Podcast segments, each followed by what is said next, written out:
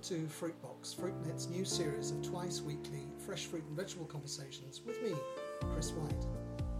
Every Tuesday and Thursday, I'm talking down the line from here in London with people from across the world of fresh produce about some of the big issues they're facing in business today. I hope these short 15-minute conversations give you some really good insights into how to do better business in fresh fruits and vegetables. In our last episode, we talked about developments in China and India. Today on Fruitbox, I want to turn our attention to developments here at home, in Europe. Joining me down the line from his home office in Brussels is Philippe Binard, the man who runs Freshfel Europe, the European Fresh Produce Association. Hi Philippe, welcome to Fruitbox. Chris, good afternoon to you. Philippe, now, no prizes for guessing what we're going to talk about today. It's the coronavirus crisis. It's affected every single part of Europe and it's affecting every single part of the fresh fruit and vegetable supply chain too, from the farm gate to the supermarket shelf. We've got growers looking for pickers, trucking companies looking to get products to market as quickly as possible, and supermarkets looking safely to sell fresh produce to their shoppers. So, Philippe, if we could, let's start with the growers. This issue of pickers, the availability of labour, it's the very biggest issue for them, isn't it?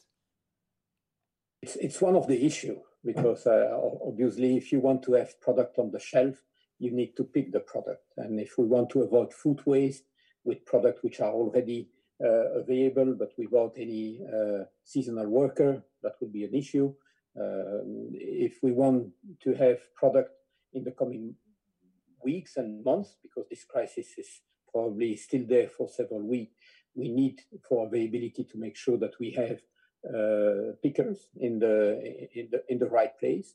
And if we don't have the people to collect the product which are on the tree or in the field, I think that will lead to shortage of supply that could then lead to increase of prices, which I think will certainly not be good for consumer. Some of them have been losing their job for the moment, so there will be lack of financial resource. I think we definitely have to be making sure that being an essential product, we can guarantee the supply of the product to the shelf of the supermarket. But I don't think this is the only topic. It's an important one on which, as Freshfel, we have been working a lot with the European Commission to provide a European framework which could guarantee that seasonal workers could be higher under national condition, but could be higher, could move from one member state to the other, and could also, on some special circumstances, be also coming from neighborhood country like Morocco or like Ukraine, for instance, and make sure that the package will provide guarantee for the host country, but also for the worker who will come to Europe. But I say that's one element which needs to be secure from a grower perspective. But I think this crisis is leading to a lot of other problems. On the one hand, we have been losing about maybe 25% of the market, which was going to the food service. Of course, the sales at retail level are relatively strong, but I think there is a whole part of the market segment which have been lost and which will make very difficult to compensate. So that will create unavoidably problems on the grower side who were working with this segment. I think there is also a lot of higher cost in the chain. I think all these social distancing measures which have to be introduced in the field, in the pack house, in the distribution center are leading to increased cost in the chain. Cost of transportation, I'm sure we'll talk later about transport, but a lot of transport companies have increased their costs for a number of reasons which have to be absorbed somewhere in the chain. So I think we should not simplify the analysis of the situation just by saying, okay, the products are coming to supermarket, so everything is fine. I think there is a lot of other points that need to be really of concern for the coming weeks and months, even if I think in the fruit and vegetable sector, we are quite in a relatively good position because our product could still be sold, could still be on the market, while there are so many other industrial goods or other even product in agriculture, like the flour, which have a very serious problem of sales in the business, which has been almost totally closed in the case of the flour. Yeah, you mentioned about this question of local unemployment, and it's an issue that's been brought up in many places. I've seen that certainly here in my country, in the UK, there's been, with Brexit, a big question about will we have the pickers to come and pick our crops, and now all of a sudden there are, very regrettably, very many people who've been made unemployed by the collapse of the food service industry, the whole hotel and service sector. And all of a sudden you're seeing, as it were, local people turning up to pick local crops. You mentioned about costs earlier and the risk of, or rather the fact that there are going to be more costs around. Do you think that this whole combination of factors will lead to a big increase in inflation in prices in future? It could be that if there is a 30% increase moving product from, let's say, a place of production in the south of Europe to Central Europe, it's maybe €1,000 more per truck. I think this has a cost implication, but just look also at the efficiency of picking, packing, when you have reduced work hours, when you move the worker from their accommodation to the orchard, and you have restriction in the number of people that you could move in the same van or in the same bus from to the place of work. This has a cost. There is a question of efficiency. If you have less people working, or if you have more shift into the packers to maintain the flow of volume, there are a tendency maybe to move to maybe more pre-packed product. This has also a cost, provided the logistic could follow to pre-pack everything. So I think, yes, there are a number of changing parameters today that has definitively an impact on the on the cost of the product. Yeah, let's move, if we may, from these problems or the challenges that we're facing, that growers are facing across Europe, to then the fact of getting the product from, as it were, the farm gate to the supermarket shelf, and that's then the whole area of logistics and transport. There've been, we've read about them, some big holdups, I think, at frontiers throughout Europe, and it's strange to think of a Europe of frontiers, but there we are. What do you say about that? The first thing that we had to address was, I think, when the issue started in Italy, with some reintroduction of control at the border, not necessarily on the goods, but on the people, on the truck drivers, for instance. This was at the Brenner Pass in the north of Italy. That was the issue of the Brenner, among others, but there were other points with Slovenia, also with Switzerland. And I think that was maybe one of the first action that had to be addressed by the European Commission. They've proposed guidelines to discuss with the member states and to make sure that at the end they will not be more than 15 minutes at the border. I think this is more or less the case. I don't think there are a lot of retention for the moment at the border. There are punctually a number of delays, but overall that works. But I think that's not the only issue on the intra-EU transport. I think one of the major problem is indeed the product are moved from south to north. The truck is empty, but often because all the business in the non-essential product are being cancelled, often the truck will go back to production area empty, which has an element of increased cost for the one-way journey.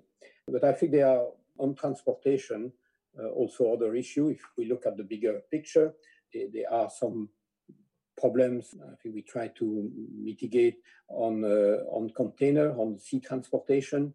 There were some delay coming from China, but now as other countries are also entering into containment, I think we were talking before about India. I think there have been new problems are also occurring there because less people available to go to the port to secure the handling. There were less people available for the custom operation. So all of that is delaying the process for container. So definitively sea transportation is something which is impacting. It will impact the European export in the coming weeks. It will impact also the European import when we move into the Southern Hemisphere season. And last but not least, I think there is today almost no air freight business.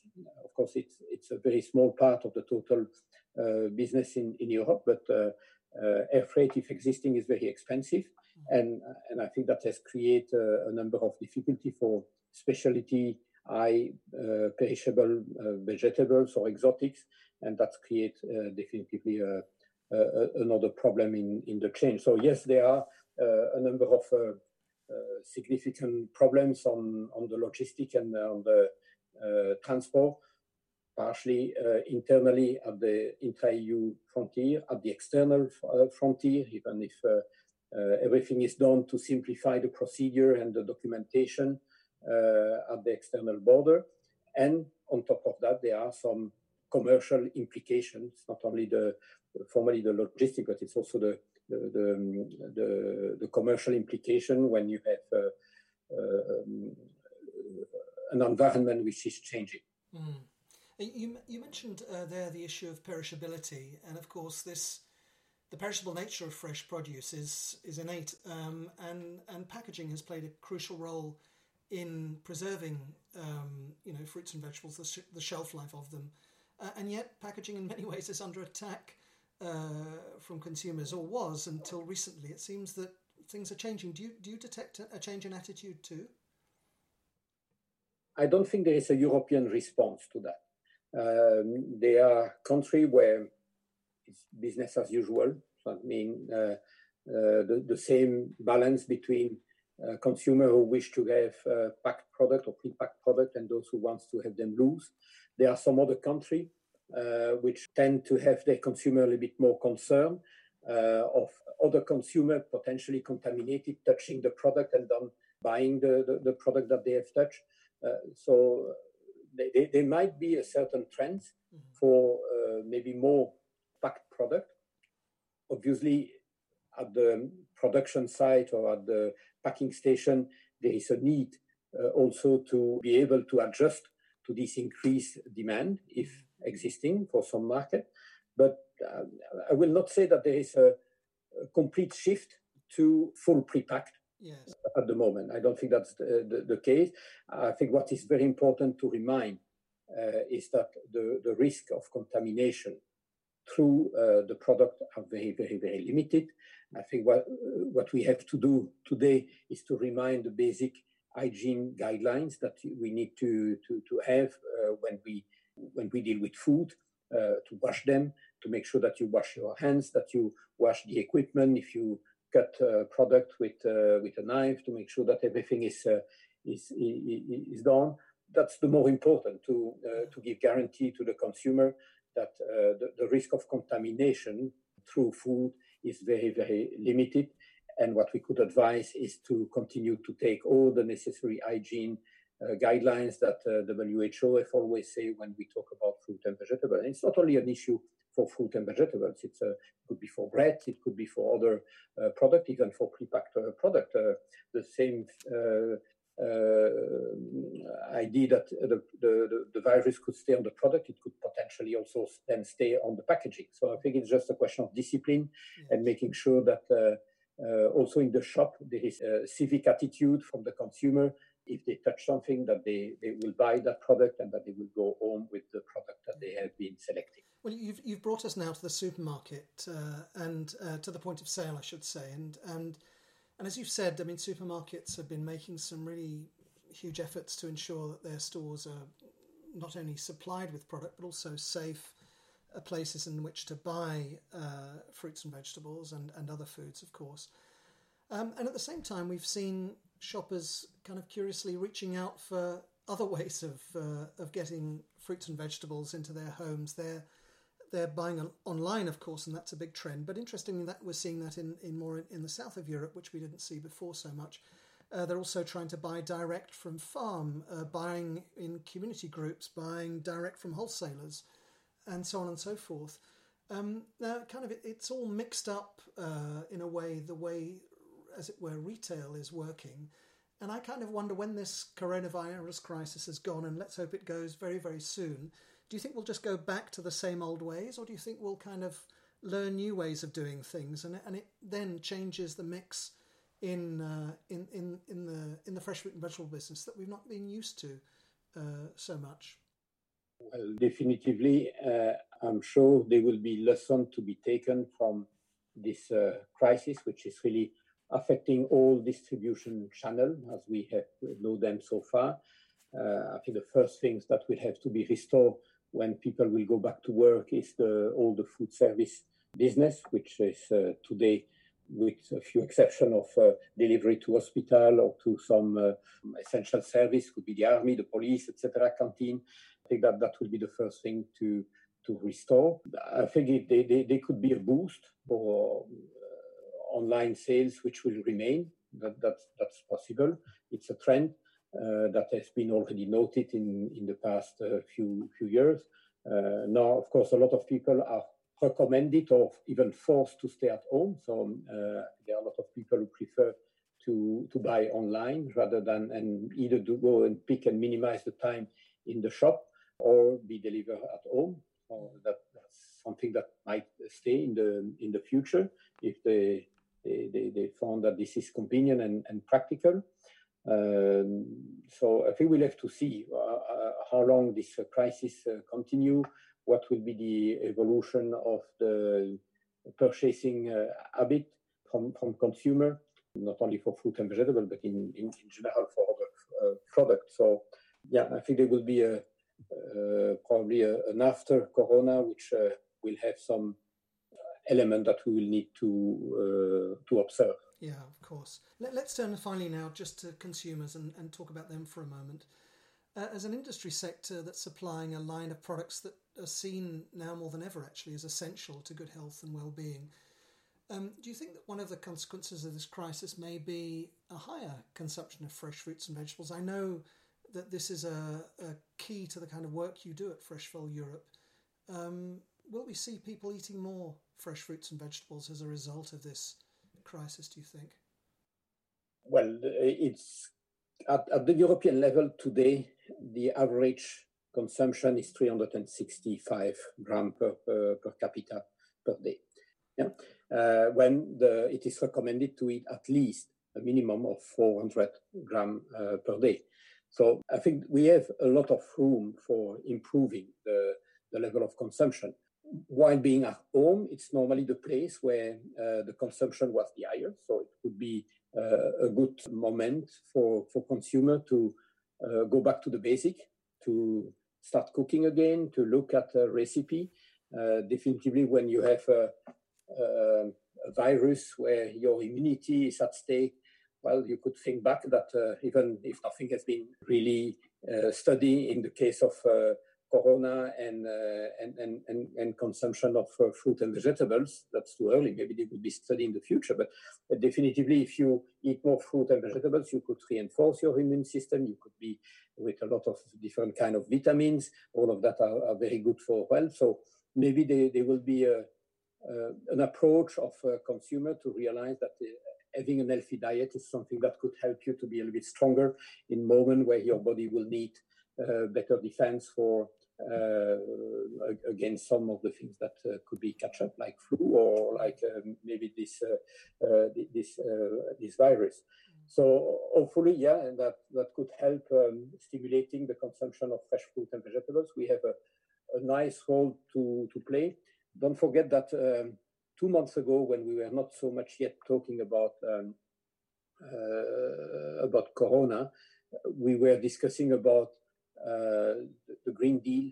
We were discussing about the new strategy for Farm to Fork, where I think there also fruit and vegetables have a very nice role to play for the environment, for the health of European citizens.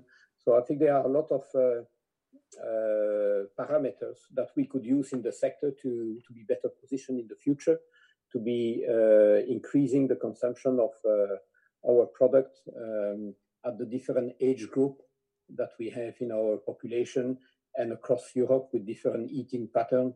So I think we have to take all these benefits to increase the consumption of fresh fruit and vegetables.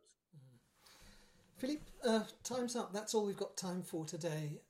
I was joined down the line from Brussels by Philippe Binard, General Delegate at Freshfel Europe, the European Fresh Produce Association. Philippe, thank you. It was great to talk to you. And I'll be sure to check in again with you soon on Fruitbox as this crisis develops. My very best wishes to you and your colleagues and, of course, to all of your members. Thank you very much. So just to remind you that you can find today's conversation at Fruitbox and many others I'll be having over the next few weeks and months now at our website, fruitnet.com. Fruitbox is now on all the major podcast platforms too, including Apple Podcasts from last week.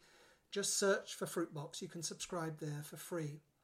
Our listener numbers have been climbing fast. Thank you. In the few short weeks since I started these series of conversations, it's clear that you're finding them interesting. So if you found this conversation interesting, I'm sure you did, then put it out there. Do share it, post it, link to it. And if you want to take part then in a future conversation, then email me at chris@fruitnet.com. Look out for Fruitbox at Twitter, Instagram, Facebook, and of course on LinkedIn. You can find me at Chris Fruitnet. Please do link up. By the way, keep an eye out for our new mobile apps. They're launching in April and May. They're different because they're purpose-built for your smartphone or tablet. We've been working on them with the same people who put together the apps for The Economist magazine, no less. I think you're going to like them a lot. OK, enough advertising. That was Fruitbox, and this is Chris White. Thank you for listening. Goodbye.